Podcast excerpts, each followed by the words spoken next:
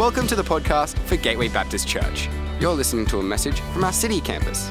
Find us at gatewaybaptist.com.au if you'd like to connect with us as we seek to change lives by following Jesus in our community, our nation, and our world.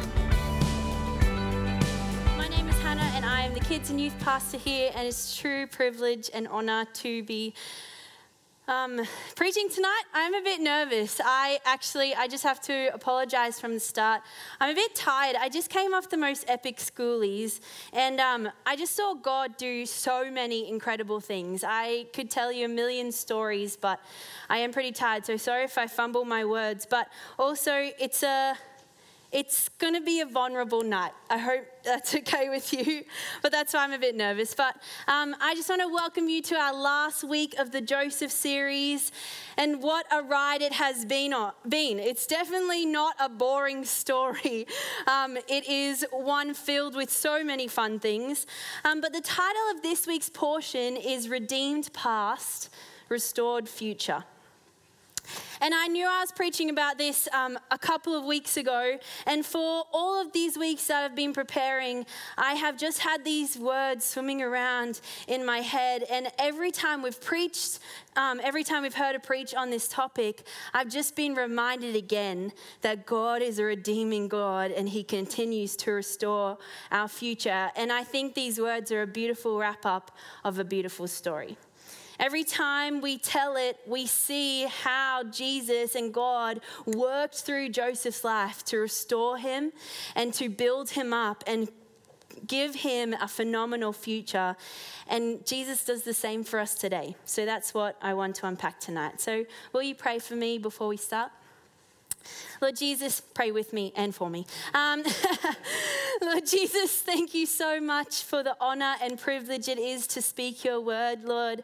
It is something that I do not take lightly, but I'm so humbled by the fact that you would choose me out of everyone um, to share. Um, stories of your goodness and your grace and your mercy. And Lord, I just pray that tonight I'd be your microphone. It would be your words, not mine, that I would be able to show and tell them of what you have done in my life and how much grace you have shown me, how much joy you have given me, how even in hurt, pain, and brokenness, you are such a faithful God.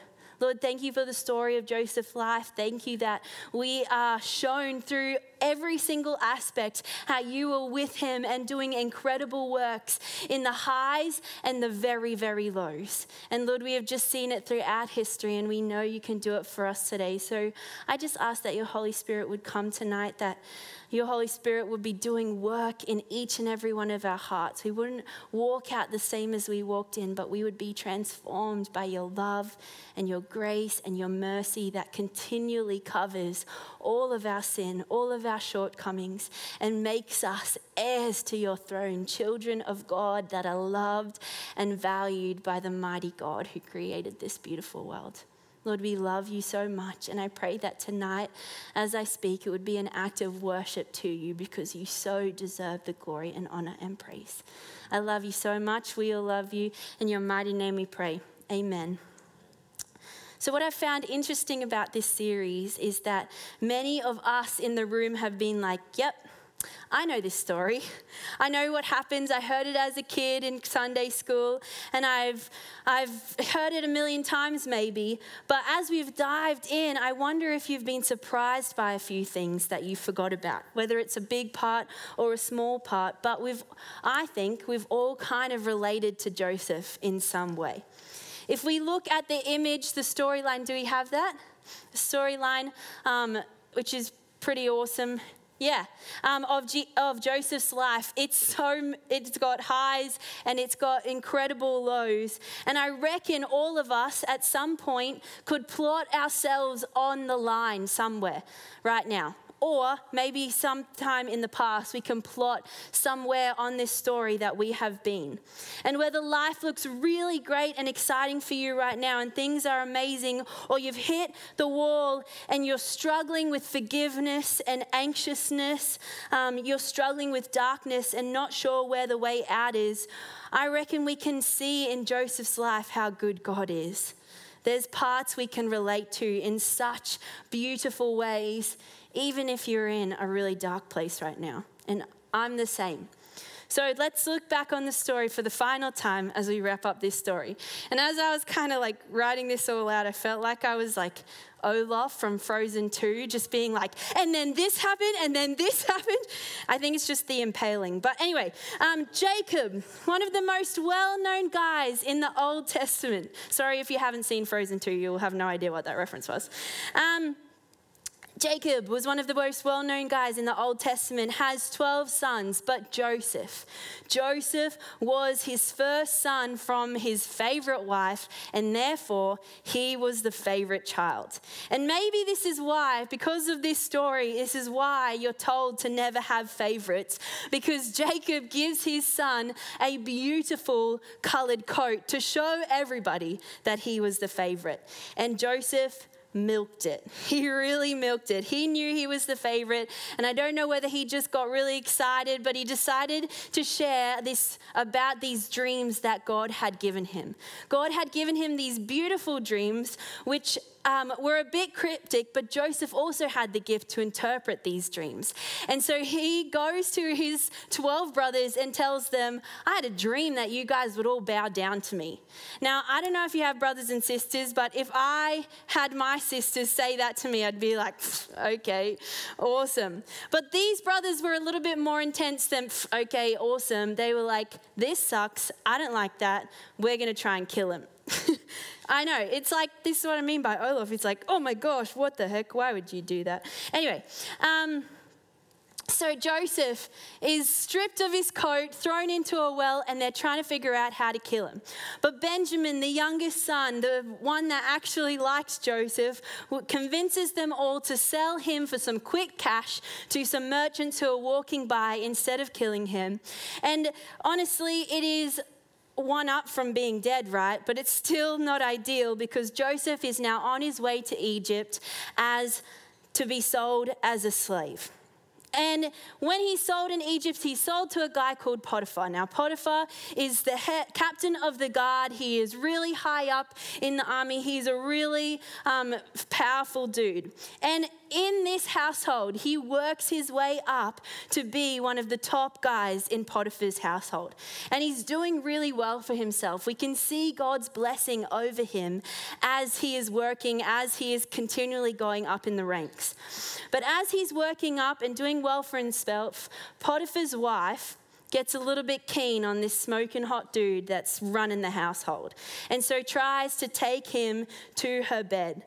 Now, Joseph, in all of his senses, runs the absolute opposite way because he knew that it was the wrong thing. But Potiphar's wife was embarrassed and he, she was angry and used her power to abuse and accuse Joseph of doing the wrong thing, even though he did nothing wrong. And he was thrown in prison. You can kind of see, can we put, get that image up again so you can just see where we're going? So Joseph is now in prison. Now, in prison, he meets a butler and a baker. We've gone from Olaf to um, be our guest. Anyway, he meets a butler and a baker, and he uses the gift God has given him to interpret some dreams that the butler and the baker has. And unfortunately, it gets a bit gnarly because one of the guys is about to be impaled, and the other guy is about to work his way up back to being the butler to Pharaoh. And sure enough, I am impaled. He is impaled. It's pretty gory, but it's true. And then the other guy, the butler, works his way back up into being the butler of Pharaoh. And the one request that Joseph had for these this one guy who was going to live um, was don't forget me please remember me when you are working back in pharaoh's court but do you think that he remembered, as you can see, he is left and forgotten for two years. I don't know what you were doing two years ago, but two years is a really long time. And so Joseph is in the prison. He's left, he's forgotten, and he's going, God, what am I doing here? This is not the dreams you promised me. Maybe I got it wrong. I don't know what I'm doing here. Have you forgotten about me? But again, God is faithful to Joseph. The prison guards see that he has favor over his life, so he works up through the ranks and becomes head of all the prisoners. I don't know if that's a good job, but he becomes head of all the prisoners. And finally, finally, after two long years, we see the butler. Ha- is sees Pharaoh is have, has had this dream and is asking everyone in all the land to try and interpret this dream for him. But no one can. And the butler has a light bulb moment finally, two years, it's only two years, but finally has this light bulb moment and goes, Oh, that's right. I was in prison with the guy who um, interpreted dreams. You want to try him out? and so he gets sent up to Pharaoh. Pharaoh explains the dream, and Joseph says, God can tell me what your dream is all about. And he does. He interprets the dream. There's seven years of flourishing where the king, all of Egypt will flourish. There'll be so much prosperity, but then seven years of famine will follow. So Pharaoh is so impressed. He goes from Jacob being in prison to second in charge over all of Egypt. I reckon that's a pretty good um, jump, if I would say, in my career, if you did that. But he jumps from the prison to second in charge and then becomes head over all of the stores that they're collecting all the grain. So they are collecting food that they can store so that when the seven years um, happens, they are ready. And what's incredible is that they store up so much food that they lose track of how much they've stored. And J- Joseph just you can see God's favor and prosper over his life. And it's truly amazing because after the seven years, sure enough, seven years of famine follows. People are hungry, they're dying, they're scared. And Joseph now gets to step in to the faithfulness of storing up all this stuff and being able to keep Egypt alive and moving forward and doing really well for themselves. It was truly an incredible story. And then we see Joseph's family. Finally, they are struggling themselves. The 12 brothers, actually, sorry, the 11 brothers, everyone bar the one that spared his life because he's now the new favorite, goes to Egypt to beg for food. And Joseph finds himself in the palace with his 11 brothers, or 10, I got the math wrong. Yeah, 10. He's 12. 10. Um, he has his 10 brothers, sorry, kneeling in front of him exactly as the dream had told him. He, could, I, he couldn't believe his eyes, but the brothers had no clue who he was. It had been so much time had passed, they had no clue, and they thought he was dead. But can you imagine what would have been bubbling up inside Joseph as he saw his brothers kneeling before him? He was hurt and he was angry because they had thrown him out, sold, and abandoned him. And so Joseph, understandably, was a little bit harsh. He was harsh with his brothers. He told them to go back and get Benjamin, the younger son, and bring him back. The dad, Jacob, was a little bit anxious because his last favorite son. I don't know. Jay, I don't know about this whole favoritism thing. It makes me uncomfortable. Anyway, but J- Benjamin comes back. He, they all again kneel before Joseph, and he is there, and with tears streaming down his face, he gets everyone to leave the room. And he says to them in Genesis 45, verse 5 Do not be distressed do not be angry with yourself for selling me here, because it was to save lives that God sent me ahead of you. What a line. Oh, I just I just can't imagine being there. Like this is a true story. This actually happened. So can you picture yourself as why the probably the brothers cuz I would be pretty angry if I wasn't the favorite. No, I'm not. No, no. Anyway, um, the brothers sitting there thinking they would be, I don't know, impaled maybe. Um, and he says to them, It's because of God that I'm here, and he sent me ahead of you to save all these people. What an act of forgiveness. We talked about it last week. It truly blows my mind that that was his reaction. And then he invites all of his family to come live in Egypt with him, and they live this prosperous life. It is truly amazing. And so you find ourselves at the end of the story. At the very end of Genesis, we have details of Jacob's death. The dad has passed away, and they are burying him back in his hometown. And an incredible assembly of all of his family and so many Egyptians, because they have such a reverence for Joseph, go to the hometown to mourn him. But the brothers, understandably, become fearful yet again. Their dad is not protecting them from their younger brother now, and they're scared they might, that Joseph might turn on them now that the dad is dead. But in Genesis 50, the last chapter of Genesis, I would say we find personally one of the most beautiful scriptures in all of the Bible. It's a big call, but listen to this. Genesis 15 19 to 21. Do not be afraid. Am I in the place of God? You intended to harm me, but God intended it for good to accomplish what is now being done, the saving of many lives. So then, do not be afraid. I will provide for you and your children. And he reassured them and spoke kindly to them. What an incredible man of God. What, God, what they intended for harm, God has turned to good. And what is beautiful is that we see this narrative continue then throughout history. Until today, we still see it. But especially in the Old Testament and the New Testament, but the Old Testament, we see what was meant for harm and cause pain and hurt, God actually creates redemptive stories where He gets the glory because of His grace and love and goodness to His people. Time and time again, people in the Old Testament are doing the wrong thing, and God is pouring out His grace on them, showing how much He loves them, that there is power in forgiveness and love. The Israelites then come get got in Egypt and they're slaves, but they come out of Jesus and Jesus, wow. They come out of Egypt, and Moses and Joshua are able to show God's grace over his people as they come out of slavery. Gideon and his unbelief with the fleece, he he starts winning wars with this tiny little army. David, a man after God's own heart, sleeps with another man's wife and then kills him because he's so ashamed. But because of God's forgiveness, we see him being one of the greatest kings in the Old Testament because God forgave him.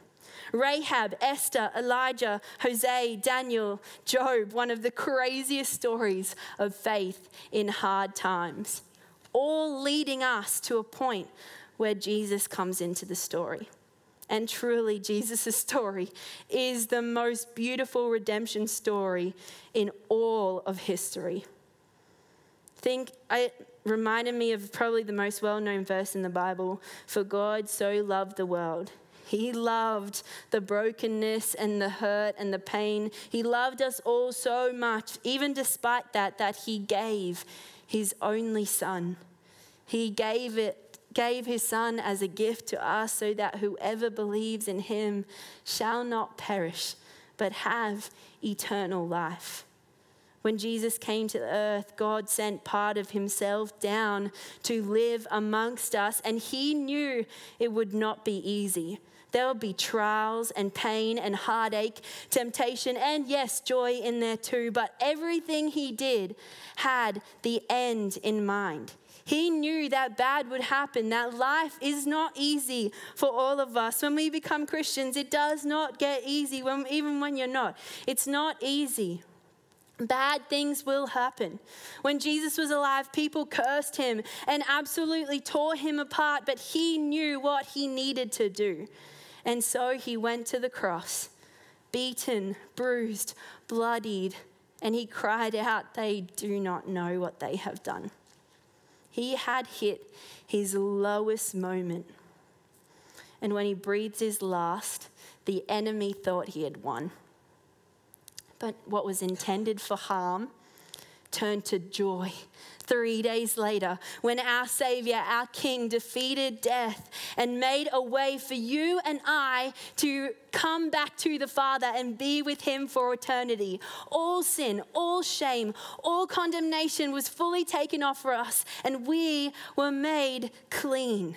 If that is not redeemed, redeemed past, restored future, then I, I don't know what is. I've got nothing for you. You can tune out if you want to. But in preparing for tonight, like I said, I've been thinking about this phrase for so long. I couldn't get past the fact that this is my story too.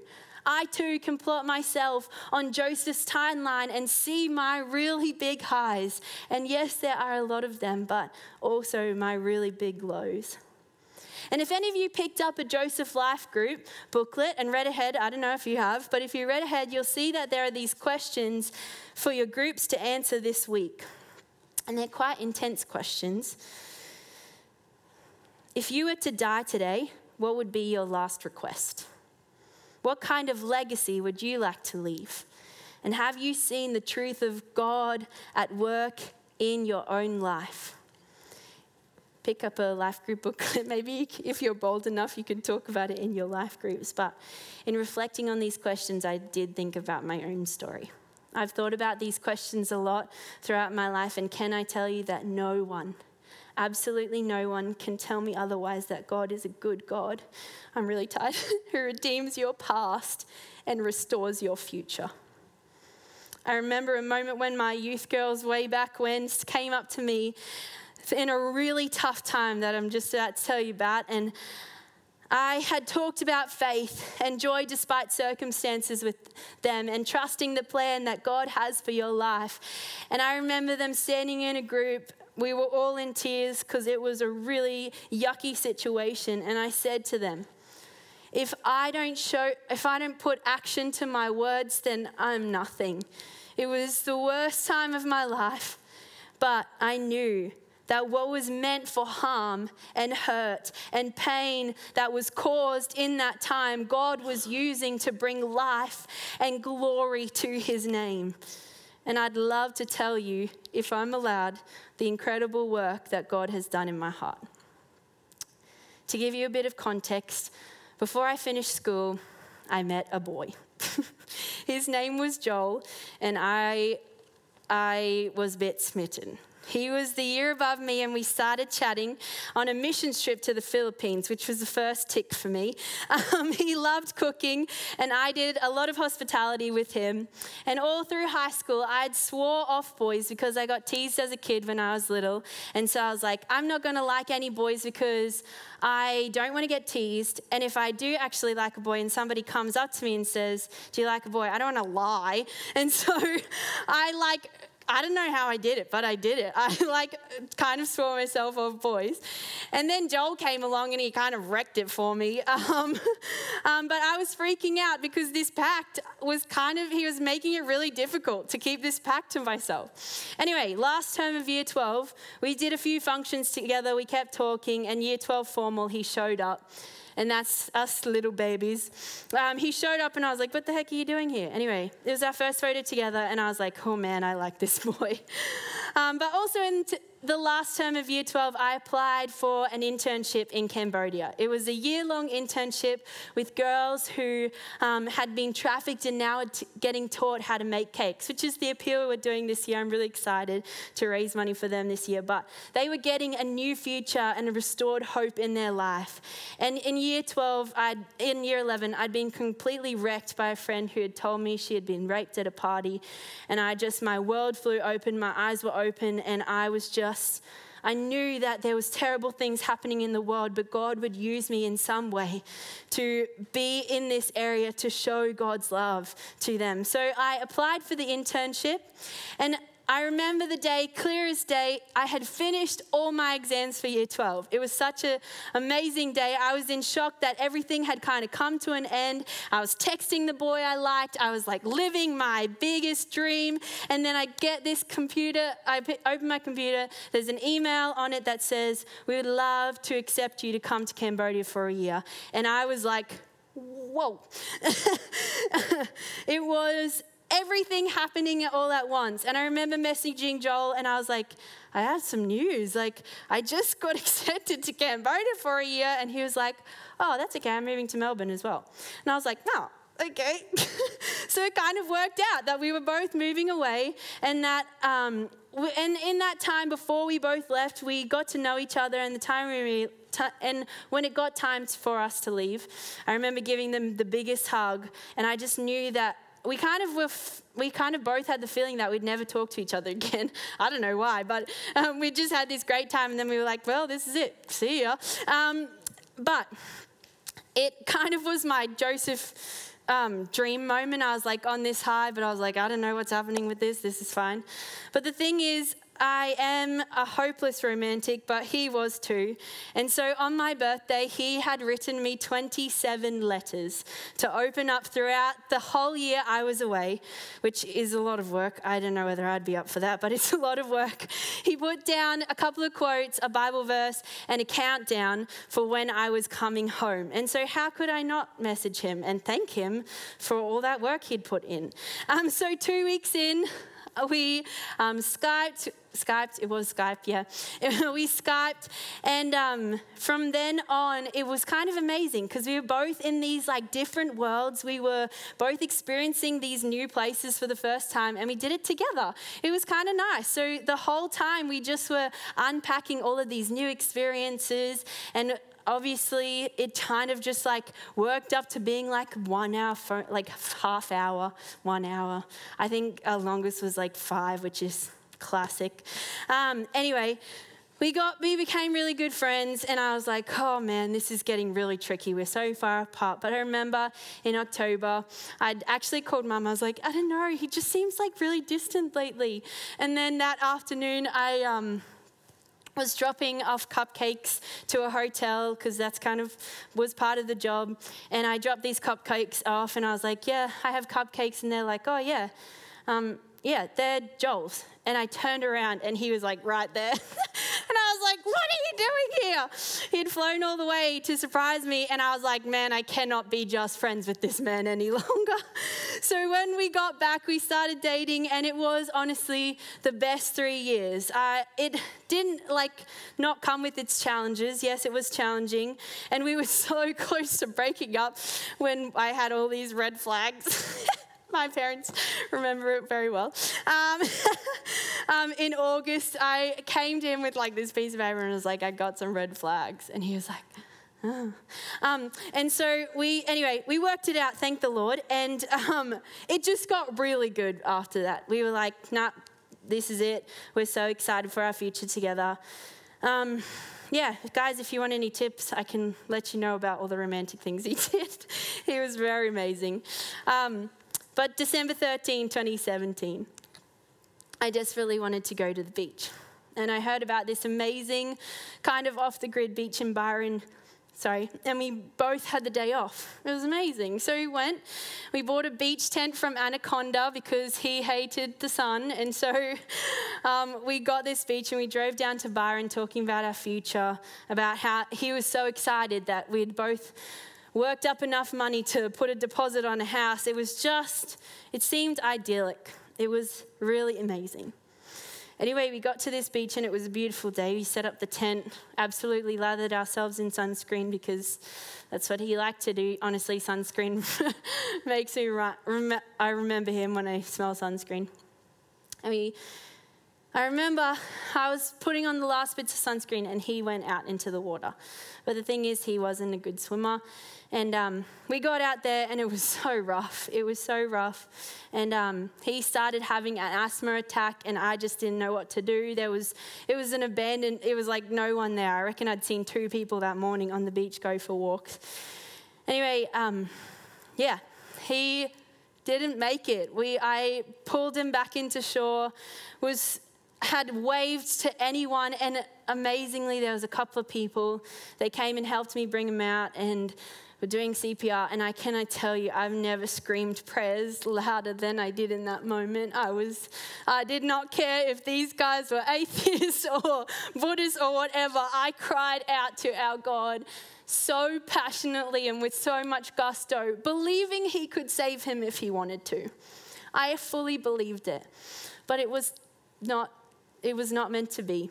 That day Joel got swept up into heaven and I don't know, I was completely fine. I I don't know how one person can come out not fine and the other person can come out fine, but I remember being in the cop car and the um, Ambo stepped out and shook his head and I just it was just the most unreal moment. Truly felt unreal. And I remember sitting in the hospital talking to the nurses, and they were trying to be really nice, but they were kind of in shock too. Like I was, I was in complete shock, and it, and, and it was the worst moment of my life.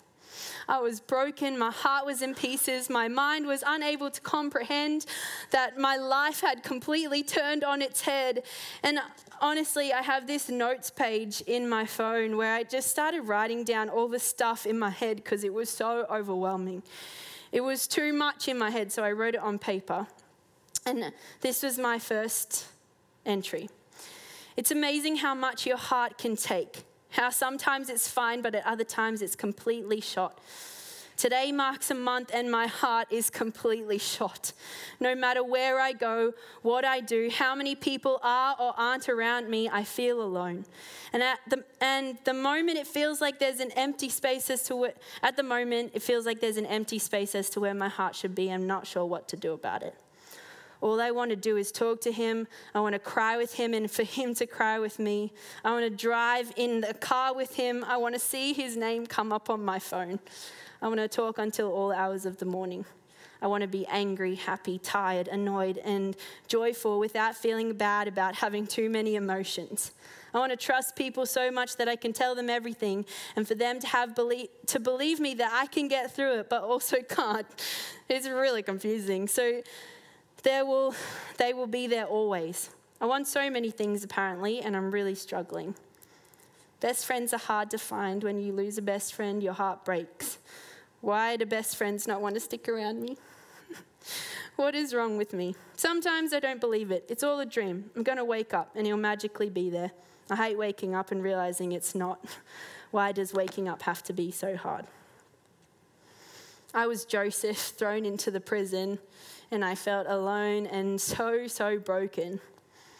But what I found is that we have a God who is so gracious to us. And let me tell you what good came out of this situation. That day, we were completely alone on the beach.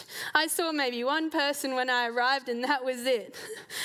And when we started waving, all of a sudden there were people. A miracle. It was amazing. They called the ambulance, and get this the first guy to help me drag the Joel into the beach was a firefighter on holidays from Brazil. So he did CPR for 15 minutes straight, which is massive.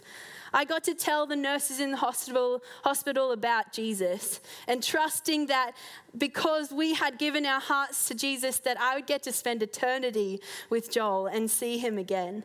There were two newspaper articles that Katie found where it says that there were two girls and a guy in the water, but it was only Joel and I. That was my Shadrach, Meshach, and Abednego moment. My mum's friend Penny dreamt of the moment Joel passed away that she's an incredible prophetic woman. And she said when he passed, he looked up to God and God just swept him straight into his arms. Joel said nobody liked him. But at the funeral a week later, 700 to 800 people were there from all walks of life and I was able to share the gospel in that moment and found out later, that people had returned to church after attending the funeral. For me, God did the most beautiful work in my heart. I remember going to life group at the time and they were just so amazing. I felt alone. I was never alone, never alone in any of the moments. But they gathered around me and prayed for me. And what I had been praying to God the whole time was that He would do a work in my heart because there was no way I could do it in my own my own self. And I was praying for that Japanese art to happen in my heart. You know, where the clay breaks and they put it together with gold? I was praying, I was like, there's a lot of tiny little pieces. It's going to have to do a really good job. And this vase better look pretty good at the end because my heart is completely shot. But I'd not told anyone this, but I remember JT, one of my brothers in Christ who I love so much, he came up and said, Hannah, I have a word for you. I just saw this gold heart. And what I realized that God wasn't piecing it together. He was covering the whole thing in gold, in gold. It was fully covered. It was fully restored in Jesus' name. I also had a moment on the beach where I was walking along. It was the first time we'd gone back, and all his mates and my friends wanted to put flowers in the water. And I remember everyone was crying and having moments, and it was lovely, um, but I was just not okay. And well, I was okay, but not okay. Um, but I remember being on the beach and everyone was crying and trying to like put their hands around me, and I was like, ah, this sucks. And I remember looking out to the ocean, which was incredibly difficult. And I remember saying, God, this sucks. And I just had every attack of the enemy coming at me from all different directions that I wasn't good enough. Why was it him, not me? That you should be dead as well, that it was your fault. All of this really ugly things coming at me, and I just yelled out in a moment of frustration, It should have been me! And all of the people around me had no clue what to do. Obviously, I wouldn't know what to do in that situation, but I was like, I'm so sorry about that. I'm just going to walk down the beach to cool off. And I walked down the beach, and as I walked down, I remember God so graciously. It just was, was like every step every step that I took was uh, step of God, you got to do something in my heart. I got nothing left. I don't know who I am. I just am broken. How do I go on from this? I don't really want to be here anymore. I want to be with you in heaven and with Joel. And I remember every step I took, and every couple of steps, he'd be like, But Hannah, I've called you here for this moment. You are fearfully and wonderfully made. Nothing you can do can separate you from me. All of these scriptures that had become my rocks as a kid were now, it was Hannah, do you believe that they're rocks in their life? Or are these things coming at you that who you think you are right now, are they rocks or are they just fleeting thoughts? And it was like, oh, no, wait. I've built my foundation on the fact that God loves me so much. He sent his only son so that I could spend eternity with him. That's a non negotiable for me. And if that's a non negotiable, why am I believing these other things that come in? And it was so sweet. It was so beautiful. And he gave me this picture of these angels standing around me in full armor, shoulder to shoulder, locked. No one could get in. And I was on my knees in the middle, so helpless, so broken, and hearing all this attack come at me from all directions. Honestly, it was the grossest thing ever. But I remember being on my knees and God shouting from the heavens, You can yell all you want, but you do not touch my daughter. And it was just, it's it's an absolute solidified memory in my head. And God continued to work so faithfully in my heart. And truly, can I tell you, it's a miracle that I'm standing here today. It was painful and messy, just like Joseph's story, yet God used my story and the experience for greater things, just like He used Joseph things that I could never have imagined. Through Joseph's pain, God's goodness and glory shines through. And He did the same in my heart. I'm, I'm so grateful. Many of us allow our past to become the reason we lose hope for the future. But God can redeem our past and use it for His kingdom's glory, even in our brokenness. Jesus' life, death, and resurrection gives us a chance to be born again, to write a brand new and glorious chapter in our own stories despite our pain and brokenness in our past. Remember that verse in Genesis 50. Don't be afraid. Am I in the place of God? You intended to harm me. I can say this to the enemy. You intended to harm me, but God intended it for good to accomplish what is now being done to save many lives. So then, do not be afraid. I will provide for you and your children. And he reassured them and spoke kindly to them. How amazing is that? How amazing is our God who continues to do the best work in our hearts that we might stand here today, even in our brokenness, and have joy despite our circumstances.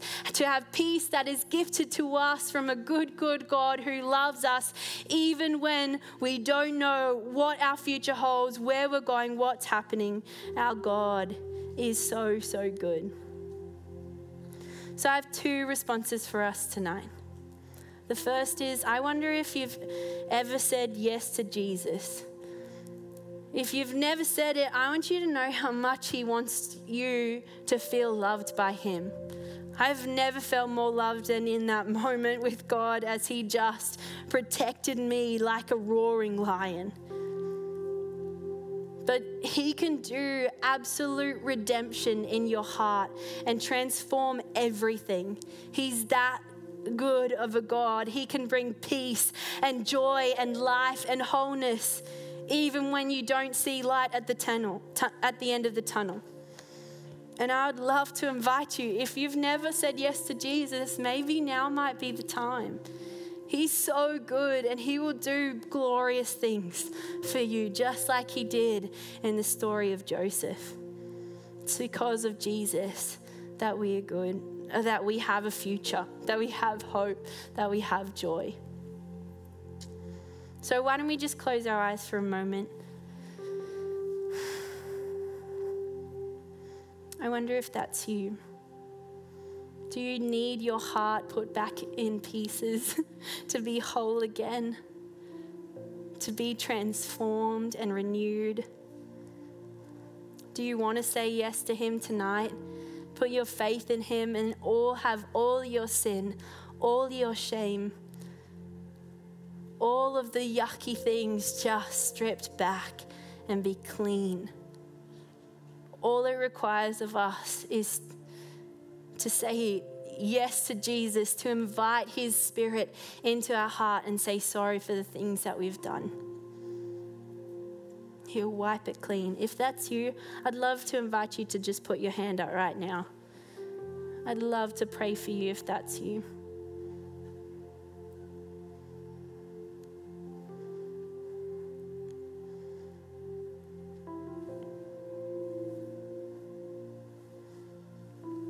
The best decision you'll ever made, in my opinion.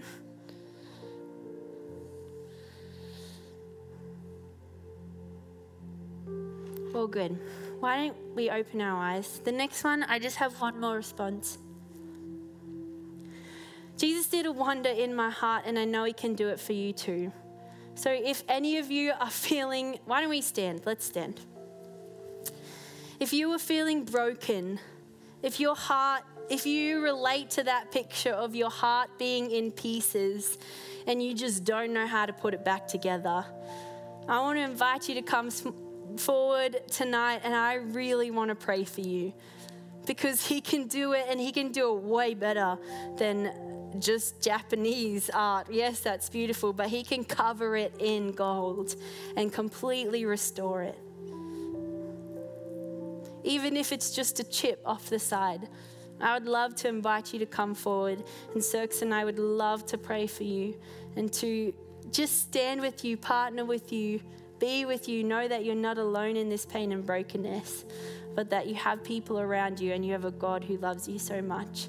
So, as the team sings this beautiful song of how God loves us so much, I want to invite you to come forward in your own time if you want us to pray for any part of you that feels broken or hurting tonight. We hope you've been blessed by this message. If we can pray for you, or you would like to take a further step in your relationship with Jesus, we would love to connect with you. Please head to gatewaybaptist.com.au and click on Get Connected to let us know.